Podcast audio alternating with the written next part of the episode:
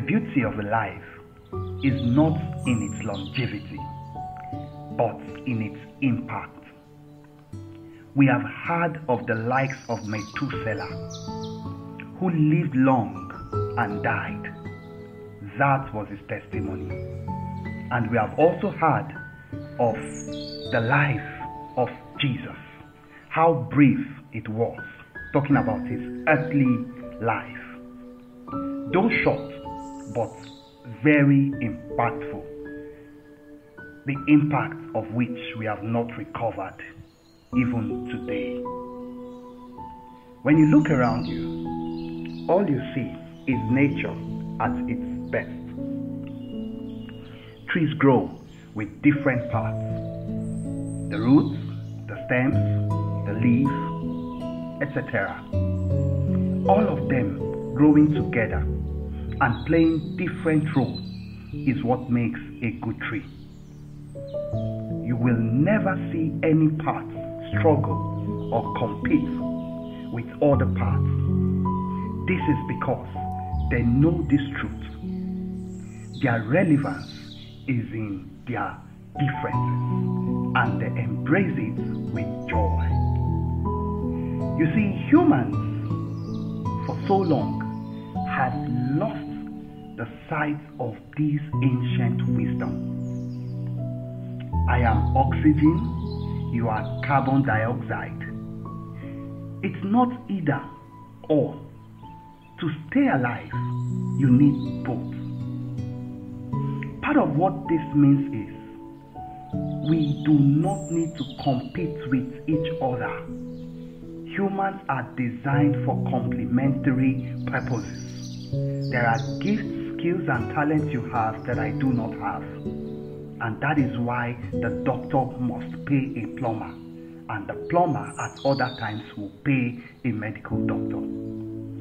The graveyard has been described as the wealthiest space on earth because buried there are albums never released, bestsellers never written, aborted dreams, visions, and ideas never expressed.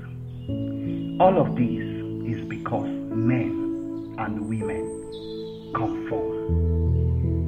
You see, conformity has robbed us of great athletes, great doctors, speakers, beauticians, entrepreneurs, educationists, but to mention a few. Birds were designed, birds were built to fly, they fly well. Fishes to swim, they do it well. The question is, what were you created for? I ask again, what were you created for? What problem were you created to solve? Enough of putting square pegs in round holes. Let's deliver our world from conformity so that we can maximize our potential. Listen, if you love dancing, please be the best dancer. If you love cleaning, be the best cleaner. And if yours is IT, please, by all means, be the best engineer. I dare you to embrace your individuality. Celebrate your uniqueness. Find time to discover what you are passionate about. Develop yourself. Attain peak with that area. Master that which you are passionate about and deliver it to our world.